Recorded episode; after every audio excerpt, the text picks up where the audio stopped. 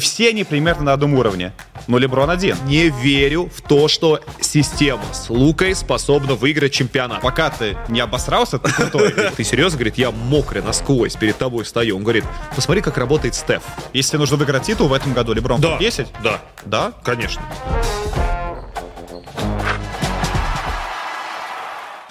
Серег, знаешь, интересный момент. В отличие, например, от футбола, в баскетболе нет такого момента, как трансферная стоимость. И есть в футболе такой портал Трансфер-маркет, где можно любого игрока просто вбить, посмотреть, сколько он стоит, исходя просто из вот общих представлений о рынке. А у нас в баскетболе такой метрики нету, ее никогда не было. Мы всегда как-то вот, ну, в уме, наверное, да, пытаемся представить, а кто полезнее, кто ценнее как актив. Там, условно, Леброн 40-летний, или Скут Хендерсон, которому там 19, но он, не знаю, будущая звезда НБА, или там Виктор Вембаньяма. Как ты будешь их сравнивать? Но представь вот сейчас, ты ген-менеджер, устраивается фэнтези-драфт, все игроки доступны, и тебе говорят, выбирай, у тебя новая франшиза, ты собираешь ее с нуля, бери игрока. Вот у тебя есть все, что ты можешь, просто вот все поле. Ты можешь взять 40-летнего, там, не знаю, 35-летнего Стефена Карри или Виктора Вембаньяму. Вот это и есть, по-моему, трансферная стоимость. Кого ты на таком фэнтези-драфте возьмешь выше другого человека. Поэтому я предлагаю сегодня нам в такую игру сыграть и собрать, не знаю, посмотрим, топ-20. Надеюсь, мы соберем лучших. Может, потом еще улетим куда-нибудь там. Я боюсь, 25, что да, 30, затянется да, у нас да, этот текст с тобой. У меня есть ощущение, что некоторые очень молодые игроки перекроют легко крутых ветеранов, просто потому что ветеранам осталось, может быть, не так долго. 100%. Давай тогда... Что у нас? У нас есть монетка? У нас нет монетки. У нас я могу есть просто отдать тебе право первого выбора. Давай прям зайдем с того, что мы перед подкастом говорили о том, что, по идее, наверное, у нас есть Йокич, который только что... Ну, он до этого был 2 раза MVP, сейчас зал MVP финала, стал чемпионом. Мы понимаем, что ему 28 лет, то есть как бы еще там ого-го ему играть. Но при этом вот прямо сейчас я задумался и понял, что... Ну, блин, у нас есть Леброн Джеймс, которому, да, там скоро будет 40, но это же бренд. И вот когда мы берем, вот когда мы говорим про трансферную стоимость, скорее всего, то есть, ну, за Леброна как будто бы заплатят больше, потому что Йокич — это просто офигенный игрок, но их много. Есть еще, там, не знаю, Янис, есть, допустим, Дончич, там, Карри, Дюрант, и все они примерно на одном уровне, но Леброн один. Я просто думаю о том, что... Это как, типа, за Майкла Джордана, да, заплатить? Да, что в любом возрасте. У нас есть голосование за МВЗ. И Леброн там все равно всегда первый. То есть уже он не сильнейший игрок лиги, все это понимают, но он всегда первый. Но он же за Лейкерс играет, это тоже фактор. Мне кажется, что... За Кливленд, ну, он, окей, он тогда был сильнее, чем... Да, он просто был тогда лучшим игроком на планете. Сейчас он не лучший, а все равно первый, потому что Лейкерс добавляет. Слушай, Лейкерс там и Каруза могут продавить на матч всех звезд, и там и всех остальных. Так что я не думаю, что показательно... Ну, просто смотри, серьезно мы же... готов взять Леброна сейчас как самого дорогого игрока лиги. Ну, вот вопрос, смотри, как мы же оцениваем бренд игрока, медийность, то, что там рейтинги команды... Мы оцениваем все. Ты ген-менеджер, ты строишь команду с нуля. Тебе для твоей команды вот может быть важно, чтобы эти 2 года к тебе было приковано супер внимание из-за Леброна, из-за того, что там сын скоро придет, что-то такое. А, может быть, это не даст тебе шанса на чемпионство такого хорошего. В моей системе ценностей, наверное, я бы взял Джокера, но я допускаю, что вот объективно, по идее, как бы стоимость Леброна, она вряд ли будет сильно ниже. Ну окей, давай я возьму у Джокера. Так и будет себе. Я реально испугался. Я просто рассуждаю. Сейчас просто пойдет, это нужно проговорить. Пойдет в бок весь наш драфт, если у нас да, смотри, будет Леброн первым. Леброна в том, что вот даже когда ему около 40 лет, да, мы каждый раз вот говорим оговорку, а вдруг это Леброн? То есть мы говорим про сильнейших игроков мира, и все равно Леброн всегда там. Вот сейчас как бы я беру Джокера, но я сомневаюсь, и я Леброна все равно обсуждаю. Окей, у меня будет Йокич. Йокич номер один. Йокич номер один, потому что самый сильный игрок мира, наверное, на дистанции последних 3 лет. Да. Плюс игрок, который легко встраивается в любую систему и сам ее вокруг себя образует. Он и есть система, да. Я думаю, что именно партнерам он даст больше, чем Янис, там, Дюрант, Дончич и так далее. Безусловно, я вообще не сомневаюсь. Это у нас, правда, вот это человек, за которого сейчас ты можешь действительно на рынке, вот если бы Денвер, там, не знаю, сошел с ума, или там сам Йокич, а ты мне дашь запомнить или что? Ты в себя ставишь это? Давай. Оп. Спасибо. Так, Второй пик драфта. И вот тут, на самом деле, вот правда, после Йокича уже есть, по-моему, обвал. Вот я Леброна, правда, не рассматриваю сейчас. Я не знаю, может быть, есть, конечно, ген-менеджер, которым так нужно поднять рынок, поднять какую-то активность за пределами площадки. Но Леброн сейчас уже не дает себе вот этого буста чемпионского, который давал несколько лет назад, который дает Йокич и который дают, на самом деле, вот многие игроки, которых я сейчас здесь тоже, на которых я сейчас смотрю. И мне тяжело, потому что я сравниваю одновременно и супер игроков, которые уже сейчас тебе дают чемпионство, и тех, которые скоро будут давать чемпионство, типа Энтони Эдвардса. Например, да. Да, или какого-нибудь условного того же там Кевина Дюранта, который остается одним из сильнейших, или Стефен Карри, один из сильнейших игроков на планете. Но все-таки, наверное, сейчас я буду бить в молодого, в самом соку. И у меня тут прям разрывается сознание немножко, потому что, во-первых, Янису еще 29, он тоже вполне себе в порядке, Дэвину Букеру 26, Джейсону Тейтуму 25, Бэм Адебайо 26, тоже очень неплохой вариант. Адебайо так высоко, ничего себе. Луки Дончичу 24. Ну просто Бэм, он универсальный игрок, тоже создает, у него хорошие деньги на контракте, он еще долго будет супер игроком. Короче, так. Больше всего сейчас я мучаюсь, наверное, между Букером и Тейтумом. Для меня сейчас это вот топ-3 самых дорогих игроков мира. Именно по трансферной стоимости. А насколько Янис старше Букера, мне просто интересно, то есть насколько у них будет 29, на Букеру 26, то есть 27 на 3 года. Ему, кстати, будет совсем скоро, через, возможно, ну как бы в этом месяце, в октябре ему будет уже 27. Да, но просто у Букера не упадет игра от недостатка атлетизма, в отличие от Яниса, который, по идее, начнет проседать, и речь идет именно про все-таки все, что ты оцениваешь. Я беру Букера вторым пиком, я беру его выше Тейтума, потому что меня очень беспокоит то, что Джейсон не может быть стабильным суперигроком, когда это больше всего требуется. То есть бывает, как мы уже обсуждали с тобой, в шансах команды чемпионства, что он проводит матч, набирает 50, в седьмой игре все такие «лучший игрок на планете», и потом проводит серию на уровне ну, окей, игрока. Ну, типа, до такого уровня... Просто нормально сыграл. Нормально сыграл, а не супергерой, которого мы все ждали. И вот это меня беспокоит. Букер гораздо ровнее, его игра меньше зависит от просто того, попадет ли он тяжелый, средний через руки, как вот в отличие от Джейсона. Да, он может быть слабее в обороне, но лучше разыгрывает, как будто бы лучше, более устойчив эмоционально. Дэвин Букер... Второй самый ценный актив в лиге сейчас, по моему мнению. Давай дальше тогда двинемся быстрее. Я все-таки впишу Яниса. У меня он, наверное, в моем рейтинге, он был бы вторым после Джокера, потому что тоже до 30 уже чемпион, уже депой, уже дважды MVP. И контракт еще 3 года. Да, и плюс он даже в Бакс, собственно, один из самых медийных игроков лиги. То есть он даже в такой организации раскрутился более-менее прилично. То есть если его взять, не знаю, там в Нью-Йорк, в Лос-Анджелес, там, не знаю, в Калифорнию куда-нибудь, то Янис может и по медийности всех обогнать, ну и по уровню игры. То есть я допускаю, что еще лет 5 на уровне вот топ-5 лиги спокойно, так что давай пускай третьим будет Янис. 5 лет? То есть в 34 года он будет, по-твоему, все еще топ-5 в лиге? Наверное, да. Ну то есть... Без броска, скорее всего. Он же дает тебе, не знаю, столько фундаментов в защите, просто потому что у него ну, сумасшедшие инстинкты. То есть я даже вспоминаю финал с Фениксом, вот, допустим, тот момент с Эйтоном, когда он его накрывает под кольцом, и как, допустим, он вернул себе позицию просто за долю секунды, что вот развернуться он успел. Он успел уже, да, он все там везде руку выставил, то есть инстинкты сумасшедшие, и, на мой взгляд, Янис, вот как и Йокич, это еще вот 5 лет на уровне топ-5. Не, ну Йокич дольше. Йокич, давай будем откровенны, ну, кстати, дольше. А кто знает, возможно, то есть, как раз он обвалится. Есть, нет, я, знаешь, я боюсь, думаю, что он скорее будет... Просто ему надоест играть, и он закончит карьеру, чем он будет хуже. 32, да. Он что, потеряет атлетизм и станет играть хуже? У него и так его никогда не было. Ладно, я не согласен с тобой. Я думаю, что нас медицина еще порадует. 3-4 года он будет еще в полном порядке. Но тогда я не буду, собственно, мучить, конечно. Раз я выбирал между... Я написал Тейтум. Надеюсь, будет понятно. А почему, допустим, Тейтум, а не Дончич? Есть понимание у тебя? Есть, у меня огромное понимание. У меня Лука, я даже не уверен, что я выберу его в ближайшее время. Я назову сейчас еще минимум 3 человек, которые у меня выше, чем Лука, находятся в моем списке, потому что я не верю в то, что система с Лукой способна выиграть чемпионат. То есть Мы почти увидели, как похожая система обыграла Golden State, но она все-таки не обыграла. Хьюстон не обыграл Golden State, Джеймс Харден не стал тогда чемпионом. Два года подряд у них были эти шансы. Пока я не увижу, что система, где у тебя есть праймовый вот этот болл-хендлер, который работает с мячом 90% времени, и вся защита на нем концентрируется, о чем говорил Коби Брайан, да, что не выиграет система та, при которой вся защита все время смотрит на одного игрока. Нужен паук. Нету никакого там забегания, нету ничего такого, из-за чего защита реагировать, что-то двигаться, что-то суетиться.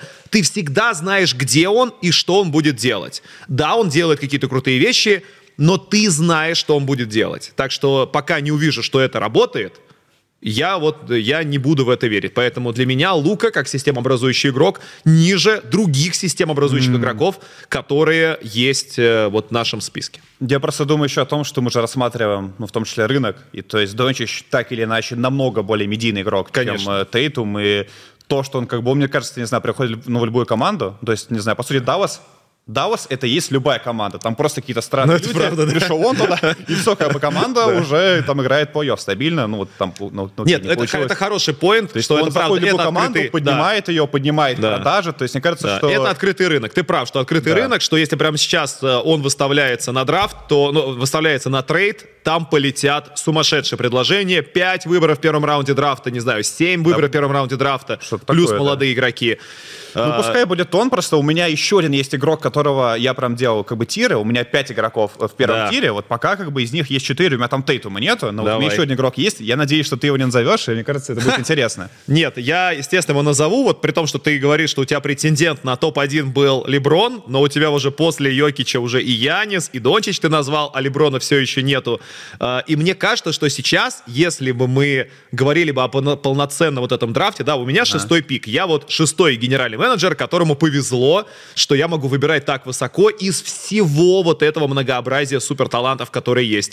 Я не возьму Леброна. Мне 40-летний почти Леброн не нужен. Он сейчас уже не так хорош, как уже системообразующий игрок, а все еще очень хорош, как системообразующий игрок, другой старикан, которого я с удовольствием беру. 35-летний Стефен Карри. Иди им обоим. Там. Да, окей, с 35-летний Стефен Карри. Контракт 4 года на 215 миллионов до 2026-го. То есть это его последний большой контракт. Его не надо переподписывать. Он стоит адекватные деньги. То есть 40 миллионов в год он стоит очень даже. Он все еще очень крутой. Ты вокруг него создаешь баскетбольную систему. Он делает твоих молодых игроков лучше. Он даст тебе еще, ну, пару лет очень крутого элитного баскетбола. Скорее всего, он и подстроится под команду. И подстроится под команду, когда надо будет. Да, я уверен, что он не просядет в ближайшее время, потому что вот он сейчас уже сам продвигает вот эту планку. Да, типа 35, он провел свой лучший сезон в карьере, в 35 лет. Но он выше Леброна. Карри выше Леброна. Наверное, это для меня окей. У меня есть игрок, который не Леброн. То есть я готов, получается, 7-м взять игрока не Леброна, не KD, там, не Букера. Я бы сюда записал бы Вембу. Потому что, смотри, какая есть штука. Ты бы даже ни одного матча не видели его еще. Да, и в этом суть, что, допустим, в правовой сфере есть понятие презумпция невиновности. А в NBA есть такое, не знаю, как это назвать, в общем, есть понятие, что пока ты не обосрался, ты крутой. Вот так это называется. И, то есть, у Вембы сейчас, не знаю, потолок, ну вот сумасшедший. То есть потолок просто, ну... 19 лет чуваку. И мы понимаем, что из него можно построить все, что угодно, вокруг него можно построить все, что угодно. И самое смешное, что вот я допускаю, что сейчас его вот эта вот стоимость, она, допустим, если бы она была бы выше, чем через год, к примеру. То есть вот сейчас он сыграет, все поймут, что он, возможно, не такой крутой, но то есть вот именно на текущий момент, мне кажется, Вемба — это, ну, я бы сказал, что это самый крутой проспект, скорее всего, в истории. То есть даже когда приходил Леброн... Ну, по хайпу, да, по хайпу похоже на то. Даже, по-моему, по тем же... Ну, окей, NBA не самый крутой пример, но, по-моему, у Вембы самый высокий рейтинг новичков за всю историю. А какой у него рейтинг? 84. 84, ну, то есть в прошлом году у Банкера было 78, хотя Банкера, ну, тоже... Ну, ладно, Банкера не сравнивай. Нормальный парень, то есть... Ну, не сравнивай. Зайон, мне интересно. 79 или 80. Зайон, Блейк Гриффин, Леброн, за последние 20 лет как раз самые яркие. Не помню, что было у кого-то больше 80, я прям читал. читав статтю. Да, я бы написал бы Вембу просто потому, что да, пока он не обосрался, у него потолок вот его нету. Все, это игрок, который может тебе дать кучу чемпионств, там, депой, скоринг тайт. Так, хорошо, смотри, Вемба проводит сезон на прям очень хорошем уровне, без травм, набирает, не знаю, там 21 очко за игру, 9 подборов, 2 блокшота, 2 передачи. Какое место через год он займет тогда? Ну... Если да, он проводит... возможно, первое, не знаю. То есть, то есть об этом и речь, что, то есть, игрок, который молодой, который способен на все, вот пока он не провалился, то есть, я думаю, как раз таки, что чем игрок больше играет, тем мы больше видим его уязвимым. То есть, мы видим, как он ошибается здесь, как у него не получилось здесь. А то есть, Вемба пока вот он как бы чистый лист, и за такое, я думаю, что очень многие бы отдали бы приличную сумму, так что Вемба 7-й, я бы, возможно, бы его уже бы в 5-ку закинул. Ладно, я иду дальше. У меня получается Букер, Тейтум, Стеф. Дальше опять возвращаюсь к молодым. И молодых, на самом деле, большинство. Достаточно логично, что ты делаешь ставку на актив, который уже в порядке, но дальше будет играть лучше. И вот тут у меня опять немножечко разрывается сознание, потому что есть прям плеяда молодых, крутых игроков разного формата. Есть Шэй Гилджес-Александер, 25 лет. Энтони Эдвардс, 22 года. Ламело Болл, 20... Я верю в Ламело, кстати. Тайриз Халибертон, 23 года там. Ну, Дариус Гарланд тоже 23. Зайон, 23. Джа Морант, 24. Джарен Джексон, 24. Кого там еще? Ну, Джамал Мюррей чуть постарше, да. Ну, в общем... И вот как будто бы выбираешь среди них... И у меня прям разрывается, потому что Шай вроде бы... Но все еще не Леброн. Все, я вот не вижу. Мне не нужен Леброн. Окей. Мне нужен игрок, который будет у меня системообразующим 5 минимум лет, а может и 10.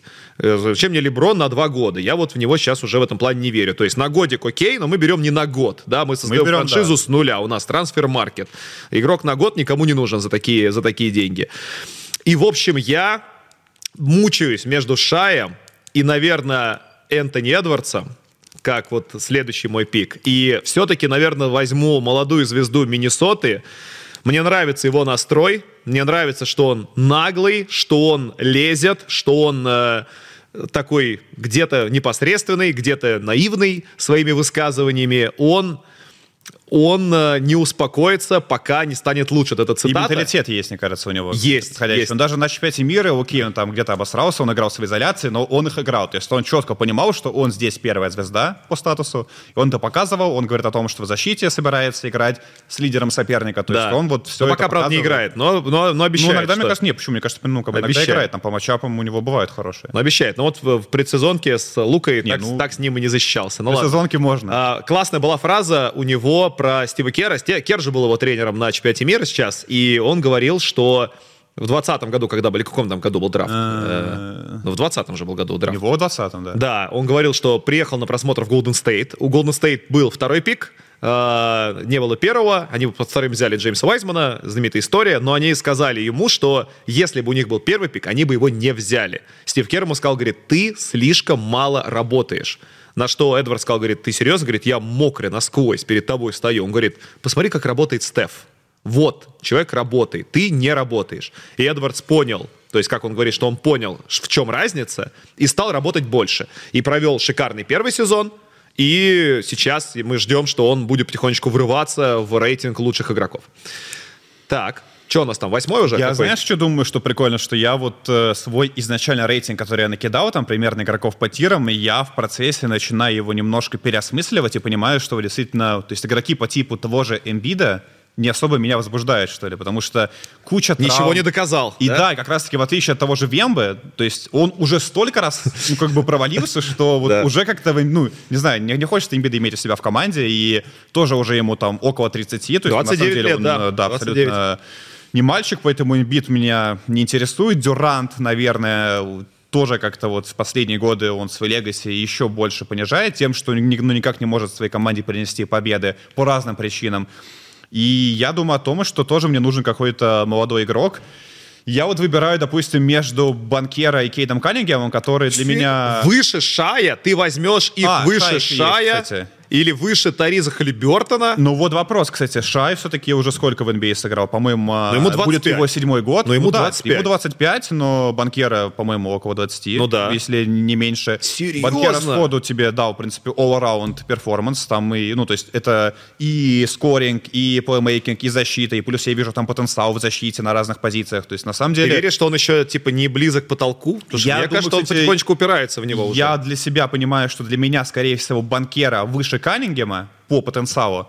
Но вот если сравнивать Банкеро и Шая, допустим, через 5 лет, ну вот насколько, как бы, Шай способен быть первой звездой команды, которая идет за титулом? Хороший вопрос. И насколько, допустим, Шай способен продать майки, продать мне билеты на матч? То есть, тогда Джа Моранта бери. Вот кто, чувак, не, Морант вот продаст тебе все, что угодно. Или Трей Янг тоже. Ну, да, я возьму Банкеро. Я возьму Банкеро. Я думаю, что действительно... То есть меня просто впечатляет, сейчас я его напишу, меня впечатляет его трансформация. И действительно, как вот он... В Дьюке играл совсем по-другому. Мало играл с мячом, много играл там и центра, заменял Марка Уильямса, ну, когда, да, там были пятерки. Универсальный чувачок. Здесь, да, уже стал там в Орландо чуть ли не первым на мяче разыгрывающим. То есть действительно очень большое преображение, мне кажется, правильный менталитет. И в сборной смотрелся более-менее прилично. То есть для меня Банкеро через 5 лет... Там реально, возможно, и топ-5 игрок. Так что Банкеро у меня 9-м будет. Как ты его прям, как ты его высоко оцениваешь? Так, я не буду мудрить, да, раз у меня, я выбирал между Эдвардсом и Шаем, я беру Шая, я верю в то, что он эмоционально очень хорошо готов ко всему, он готов быть первой звездой, готов быть лидером своей команды на обеих половинах, он, ты знаешь, как типа he cares, да, ему не все равно. Он реально переживает за это дерьмо, он хочет быть лучшим, он делает для этого все. Рост сумасшедший, если мы смотрим на его прогресс, да, вот ты даешь игроку больше минут, больше ответственности, и смотришь, в какой момент он сломается. Ему дают каждый год больше всего, он не ломается. И год назад максимальную ответственность на себя взял, потащил. Не, это правда. Он сказал, что я не буду сливать, идите в задницу, я буду побеждать. В плей-офф, ну, как, да, бы, затащил их в плей-ин, вот эту вот команду там с 19-летней. Там было 2 игры плей-ина, первую игру, да, он сыграл великолепно, там, по-моему, трипл-дабл, 30 плюс очков, вторую игру уже там было сложно, его там прихватили, кстати, по-моему, он играл с Миннесотой, его как раз, да, прихватил, да, да, по-моему, Эдвардс, и Миннесота жестенькая. Там у Шая были проблемы, но в целом, да, то есть... Ну, там у него пацаны в команде 20-летние. Там все провалились, да, там, конечно, они отлетели минус 30. Больших, да, шансов-то никаких нету. Я, кстати, знаешь, мы заполнили первые десятки. Да, уже десятка есть. Ой, давай, следующее.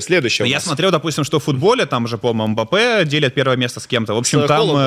да, суть в том, что у них, как бы, там первое место опережает, типа, там, 5-6 почти в 2 раза. И знаешь, мне интересно, допустим, вот, насколько мы бы могли бы оценить, что вот Йокич, допустим, стоит больше Банкеро во сколько раз? В 2, там, в 1,5, не знаю. Слушай, для меня 4. Йокич опережает 2-е место в 2 раза.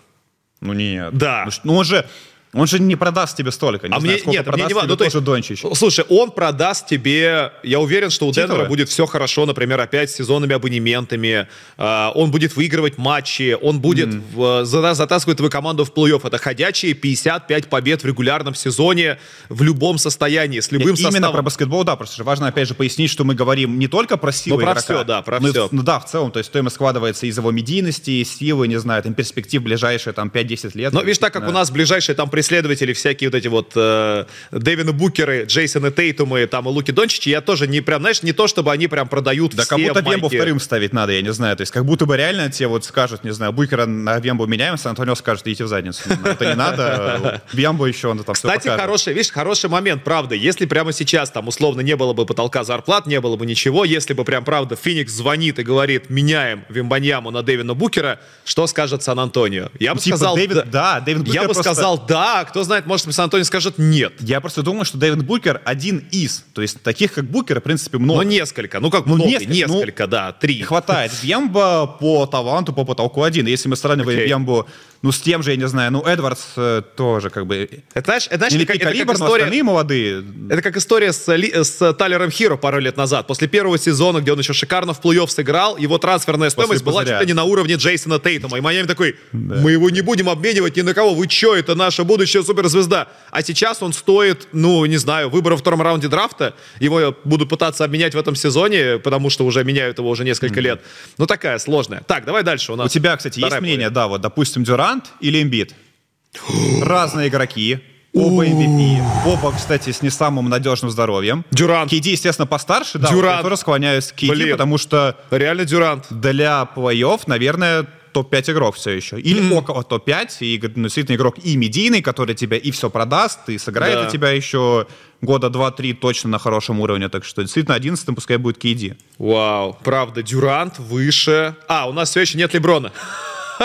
У нас мы все еще. Ну, кстати, я просто того же подхода, что как бы именно мне Леброн-то особо не нужен. Я просто допускаю, что не знаю, в реальности Леброн бы стоил дофига, но мне тоже такой игрок не особо нужен. Зачем? То есть вот не знаю. Или смотри, как мы оцениваем. Если я Шароват, конечно, мне нужен Леброн, потому что там, ну, как бы Джордан, ну, пускай будет, и там Леброн тоже. Если, не знаю, какая-нибудь команда по типу, не знаю, там Пистонс тоже, пускай заходит. Но если я команда, которая борется за титул, ну, реально, типа, зачем мне Леброн? Поэтому...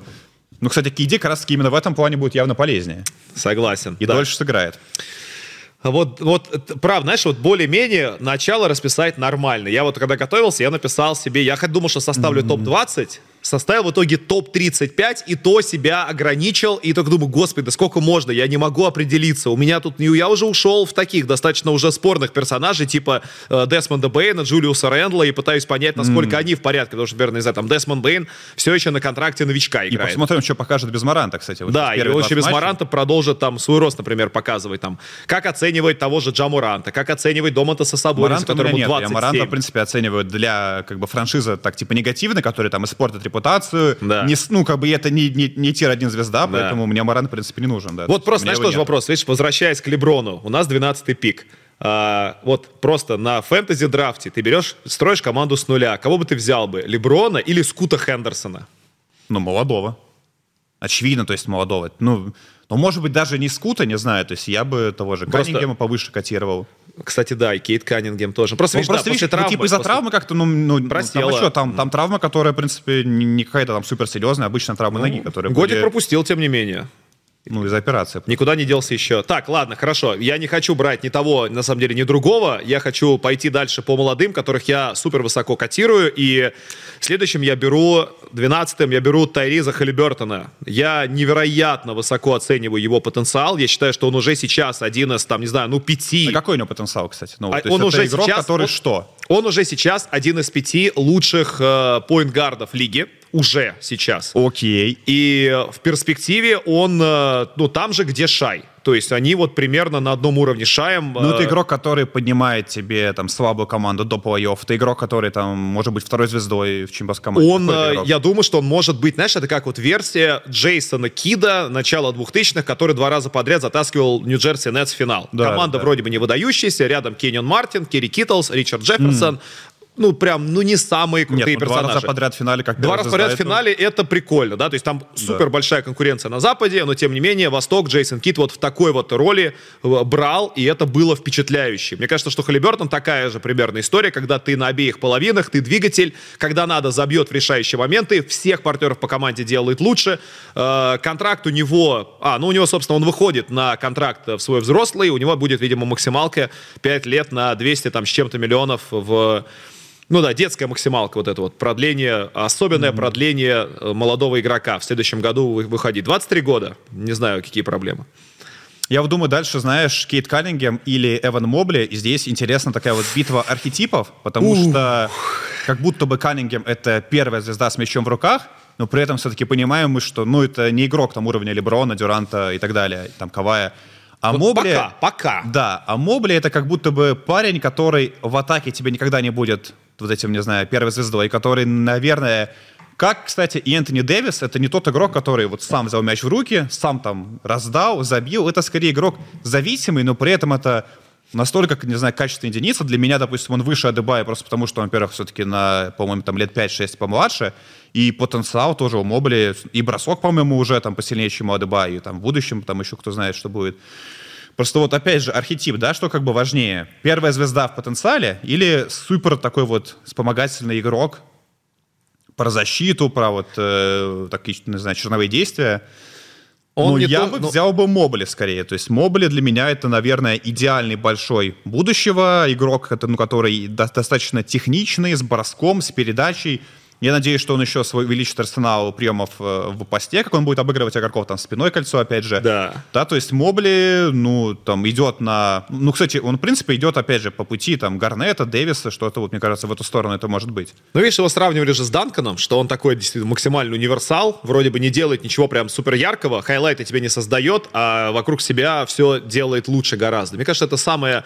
Ну, такое, знаешь, наверное, надеялись бы, что это такое самое хорошее сравнение, но, конечно... Не, ну с Данконом просто да. Да, это прям слишком высокая планка, потому что Тим был лучшим школьником в своем поколении, лучшим студентом 4 года подряд и первый номер драфта, и в итоге лучший игрок поколения, на самом деле, по-хорошему, поколение Коби Брайанта. И, кстати, опять эта тема, у нас нету Эмбида, и то есть вот для меня... Эмбида все еще нет. Да, да, то есть Мобли игрок, который, вот я не понимаю, к чему он придет. Эмбид уже все понятно, вот его максимум, вот, окей, ну, может быть MVP в регулярке, но в плей-офф мы видим, что раз за разом то травмы, то даже когда их нету, и побед как бы тоже нету. В финале конференции все еще его не было. Вот, то есть вот это вот действительно в NBA, вот эта вот мысль, что пока ты молодой, ты как бы можешь все. И пока в тебе как бы не разочаровались, ты действительно очень высоко котируешься. И знаешь, вот тоже, вот это я так сейчас смотрю в свой список, какие еще игроки, которых я учитываю, и там, естественно, Кайри Ирвинг есть, например, там, Джимми Батлер, Дэйм Лиллард, вроде бы они не супер старые, а им там, типа, ну, там, 32, 33. Там, ты, ну, кстати, Джимми 34, я офигел, когда сегодня Джимми проверял 34, с утра. Блин, да, Дэйму 33, Кайри 31, но... мы уже получили подтверждение того, что их трансферная стоимость не выдающаяся. Ну, это хорошо, правда, Джимми нет, да? Джимми не выходил на рынок, но Дэйма мы уже увидели, за что его обменяли. Ничего прям сверхъестественного. Это там не обмен Дэвиса пару лет назад из Нового Орлеана, когда они вытащили из Лейкерс просто все, что у них было, и до сих пор продолжают вытаскивать. Кайри тоже, на него особенно никто не претендовал на рынке. Нет, плюс его история там за пределами площадки. Конечно. Для меня, в принципе, такой игрок, как бы, ну, не знаю, там крест сразу, если бы это было. Поэтому трансферная стоимость в этом плане получается спорная. Вот я так думаю, что мы вроде бы должны были говорить о суперзвездах, которые сейчас много стоят. Они совсем не факт, что стоят очень много. Я, кстати, посмотрел, допустим, в том же футболе, просто раз мы как бы с этого зашли, что там игроки до 25 лет практически все. То есть там нету, ну, я не знаю просто, кто сейчас там в футболе за 30 доминирует. Ну, то есть, как, ну типа Месси, условный Месси. Ну, они уж, по идее, просто как бы уже сдали. Да, конечно, я знаю, конечно. Ну, то есть за Месси ты уже не получишь столько. Хотя, видишь, Месси так получается, все равно приковывает огромное внимание, и те самые футболки вот продает. Леброн, грубо говоря. То есть, он берет, ты берешь его для других обстоятельств. Так, дальше вот все труднее и труднее, чем ты глубже, потому что вот сравниваешь Трей Янга с Карлом Энтони Таунсом, с Дариусом Гарландом, с Джамалом Мюрреем, с Донованом Митчеллом, с там, да, Таризом Экси, господи, я даже еще, кстати, Тариз Экси, 23 года всего лишь, на шикарном контракте, хотя скоро будет выходить на большие деньги. Ладно, игрок, ты говоришь, ты берешь Мобли, я тоже беру игрока, я причем котирую его сейчас выше, чем Мобли, потому что мы уже увидели его потенциал, и увидели, как он помогает, и он дополняет команду шикарно, и лучше пока, чем это делает Мобли. Может быть, в дальнейшем Эван будет это делать качественнее, но пока Бэм Адебайо 26 лет, не травмируется, контракт еще 3 года, он играет на очень скромных деньгах, у него контракт только в 26-м году будет переподписываться, так что кстати, вот не вижу проблем. Взгляд, типа в атаке он может реально прибавить? Потому что я буквально вчера на эту тему рассуждал, да, и я вот понимаю, что... Как будто бы, мы вот, знаешь, он же играл в финале в Пузыре в 2020 году. Да. Вот прошло 3 года, и, по сути, ведь Бэм, ну, никак не изменился в глобальном плане. Все такой же очень хороший игрок, который в атаке набирает около 20-ки, в защите дает тебе фундамент, может при этом там и передачу отдать, и у него бывают, ну, там реально офигенные матчи, где он набирает там 30 плюс 15. Системообразующий игрок на бег половину. Да, ну вот сделать какого-то next уровня у него не получается все еще, хотя уже прошло там пару лет. Это забавно, потому что он еще после Пузыря говорил, я буду в этом сезоне бросать по 18 раз за матч, а до этого бросал по 14. Типа добавлю агрессивности. Как он проводит сезон? Бросает 14 раз за матч. Ну, потому что просто вот я открываю, он такой же. Статистика за последние 4 года вообще практически не меняется. Там чуть выросли очки, все остальное, передач стало еще меньше, ну окей, у него роль изменилась. И в плей-офф, то есть там тоже примерно одни и те же цифры, и какого-то вот скачка нет. Поэтому, опять же, для меня вот эти вот молодые, от которых мы не знаем, что ждать, они повыше. Ну окей, давай все-таки я впишу Эмбида хотя бы на 15 место, потому что это игрок, который, по крайней мере, в регулярке... Действующий MVP, кстати. Да, то есть об этом и речь, это игрок, который в регулярке даст мне дофига.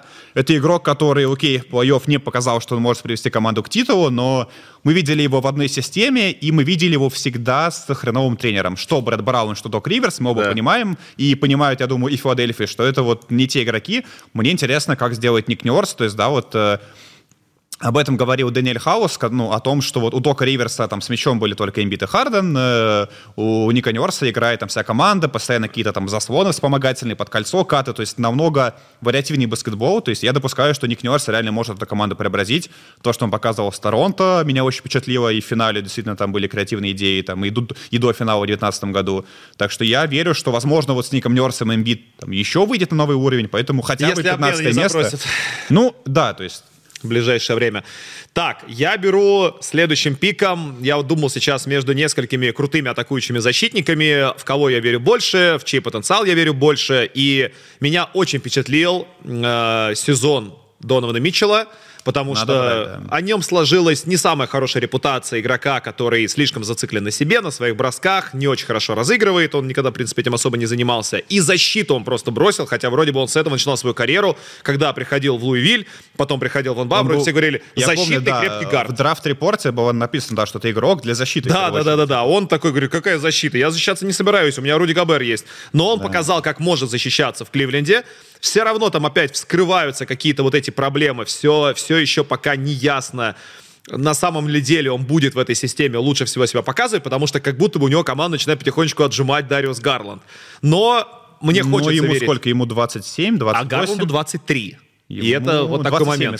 Да-да-да, 27. А Гарланду 23. И это трудный момент. Но я все равно беру Донована, и я считаю, что он, вот у него сейчас, вот после вот этого сезона, есть шанс показать двусторонность настоящую, то есть что он может быть... То есть он такой молодой Лиллард с защитой условно. Вот этого я от него жду. Ну что да, он, и в атаке тоже. Да, в атаке он шикарен, забьет лидер, что надо, очень крутой и будет полезен для своей команды, не будет деструктивен. То есть ему надо было привыкнуть к новой системе, он к ней потихонечку привыкает, он адаптируется к Гарланду, адаптируется к Мобли, и посмотрим, как сработает подписание для Кливленда.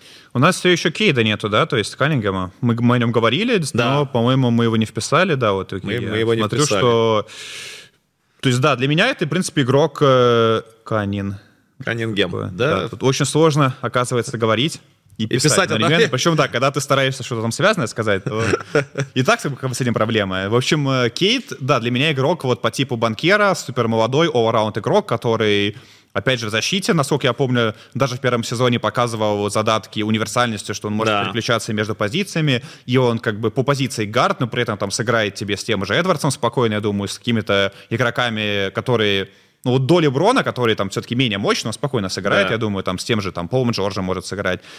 То есть действительно универсальный игрок, молодой, травма, насколько я понимаю, была не критичной, уже он вернулся, вроде бы он в хорошей форме. Ну непонятно, слушай, он еще был такой overweight, он же еще так набрал вес, он как-то очень легко набирает вес. Вот это, знаешь, пока такой триггер, который меня немножечко прям пугает, что, как, знаешь, как с Зайоном было, потому что тоже всегда говорил, ой, Зайон такой огромный, он, смотри, килограммы носит, но вот когда игрок так прям активно набирает вес, вот с Дончичем это проблема, у Эдвардса был тоже overweight в какой-то момент, я вот прям, мне надо увидеть его прогресс. Мне надо увидеть, что он не остановился в развитии, потому что после первого сезона потолок был космический. А сейчас вот хочу посмотреть.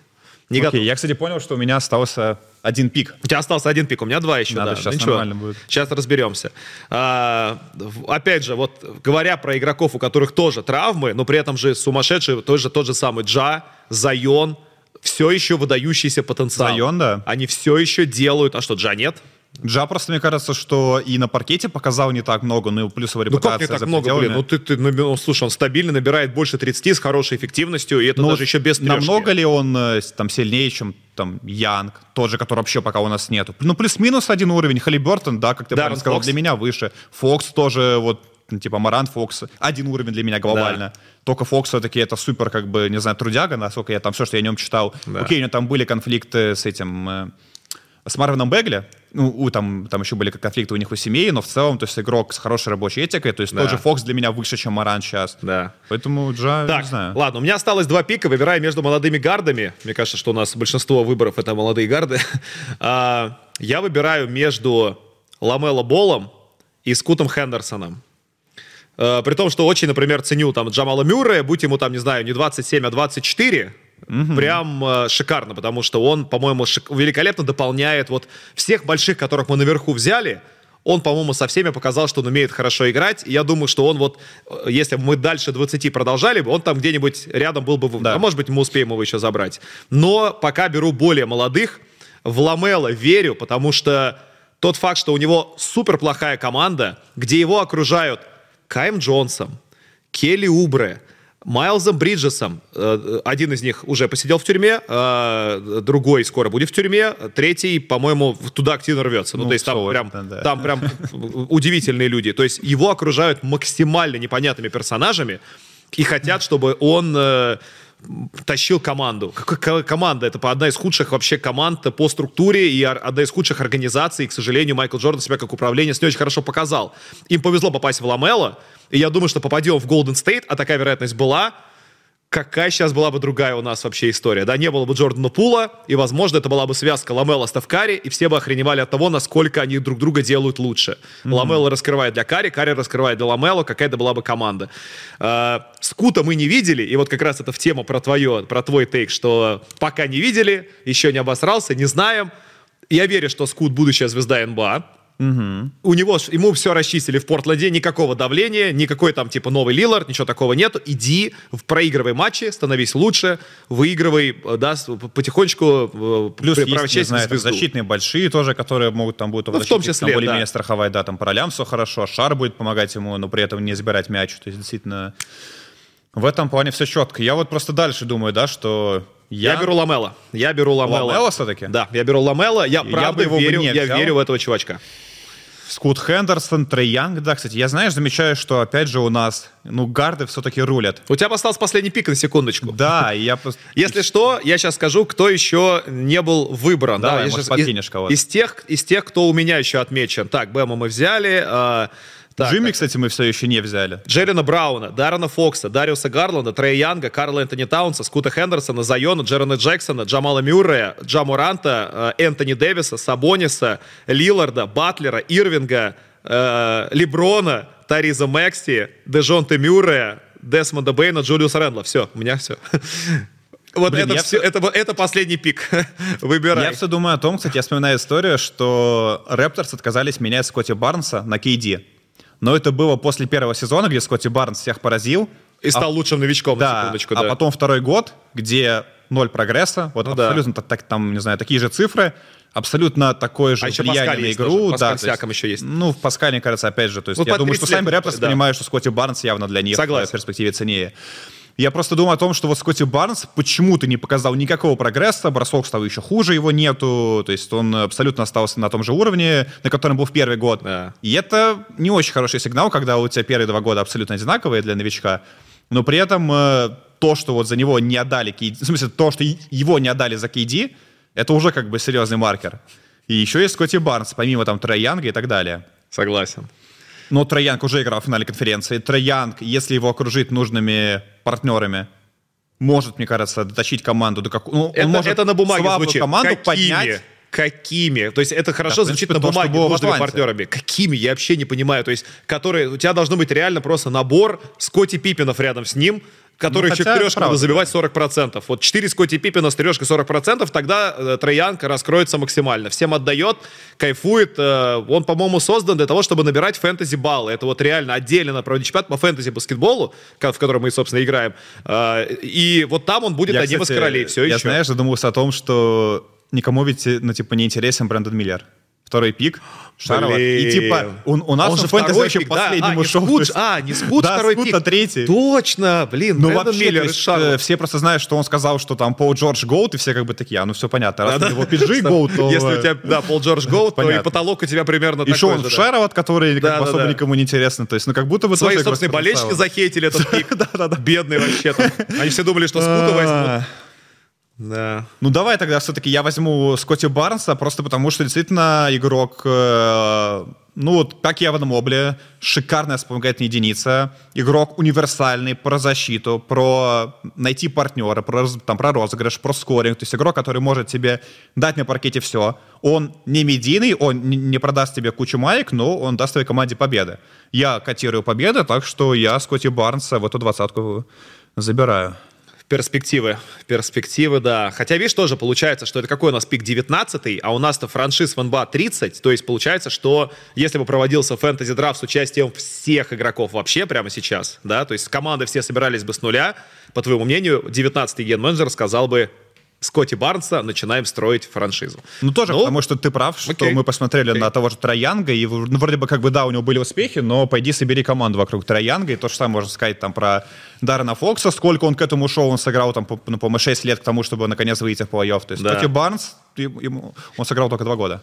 Так, и вот я уже перечислял игроков, которых мы сюда не включили, и среди них есть очень крутые перспективные, типа того же там Дариуса Гарланда, Дарена Фокса, которому 25 лет, там, ну, даже Джеллена Брауна, которому 27, Джарен Джексон 24 года, кто еще там? Террис Макси 23 года, Зайон 23 года, Джа Морант 24 года. Но никто из них меня вот в этом плане, да, не возбуждает и не радует, прям чтобы я прям такой вот все оторву за него, да, там все что угодно отдам за него. Хорошие молодые, но не гениальные. Не настолько, чтобы прям ты, наверное, ради них действительно все бы сделал. Поэтому настало время, тем более это наш последний пик, самое время. Давай. Вот, мы буквально пару лет назад мы с него бы этот начали. Блин, я неправильно написал, не писал его имя. Да. Леброн Джеймс. Все, это будет наш последний пик. Леброн Джеймс. Именно потому, что, как мне кажется, уже недостаток вот этих игроков с супер высокой трансферной стоимостью. В какой-то момент они, мне кажется, уже начали потихонечку обваливаться. И... Ну, кстати, мне кажется, справедливости ради, да, все-таки Леброна стоило бы там поднять еще на пару позиций. Слушай, просто... иди 11-й. Ну, то есть, смотри, 35-летний Карри у нас, ну, где-то наверху. Я где-то взял его там высоко, 6-й, да. Кейди 35-летний 11-й. Но Леброну все-таки 39 будет. В декабре ему исполнится 39 лет. Он сейчас самый возрастной игрок НБА. Да, но Леброн уже не про победы. Леброн тебе про то, что это величайший игрок. Он все еще про победы, но не в такой, наверное, да, не в такой степени. Ну, кстати, в конце, в топ-10 ты бы поставил Леброна именно по игре вот. Если нужно выиграть титул в этом году, Леброн в топ-10? Да. Да? Конечно. На один сезон, прямо сейчас, вообще безусловно. Он точно добавит в плей-офф. То есть самое трудное сейчас для Леброна — это пройти регулярку, вот этот отрезок. То есть раньше как было? Они проходили регулярку как угодно, просто на холостых, меняя тренеров, меняя команду, потому что они все равно выдерживали этот титул, выдерживали этот рывок, 50 побед они одерживали, залетали, неважно с какого места, с 1, 2, 4, 6, а дальше начинается плей-офф, Леброн такой: ну все, Восток, расступайся, я иду за титулом. Пишите, с чем вы не согласны. У нас мы взяли только 20 человек, да, у нас есть... Вот, кстати, Леброн. Да, и, кстати, Леброн. Вот он. Вот у нас есть 20 наших игроков, которых мы взяли. Пишите, с чем вы не согласны, и кого бы вы поставили выше, где бы вы точно бы не захотели бы с нами общаться, на какую тему. И составляйте свои рейтинги, например, 10 самых ценных игроков на данный момент. Я думаю, что в комментариях... И напишите, кстати, сумму-то. То есть, не знаю, сколько стоит Йокич-то? Давайте, не знаю. Блин, а как ты это оценишь? Не знаю, ну миллиард долларов, что, нет? Ну, 300 тысяч, мне кажется, можно. 300 тысяч? Миллиард как-то многовато. Не знаю. Вот. Ну, слушай, чувак, во-первых, у него контракт, во-первых, на 300 миллионов. Вот его. Один только контракт на 300 миллионов. Он тебе даст 8 лет контендерства. 8 лет контендерства. Да-да-да, по идее нужно реально там... Ну, то есть это реально, чувак, я думаю, что он стоит миллиард. Я не думаю, что стоит прям... Мы можем угадать цены, вот как на трансфер-маркете, но мы можем просто поставить его на первое место с большим запасом. В общем, пишите вашу десятку, мы с удовольствием почитаем тоже, пообщаемся с вами и посмотрим, насколько наше мнение сходится. Абака, Знамбо, скоро увидимся во «Взял мяч Тейк» в новом выпуске. Ну, вот так вот, это и оставим. Какой-то волос летает огромный. От материнского, наверное.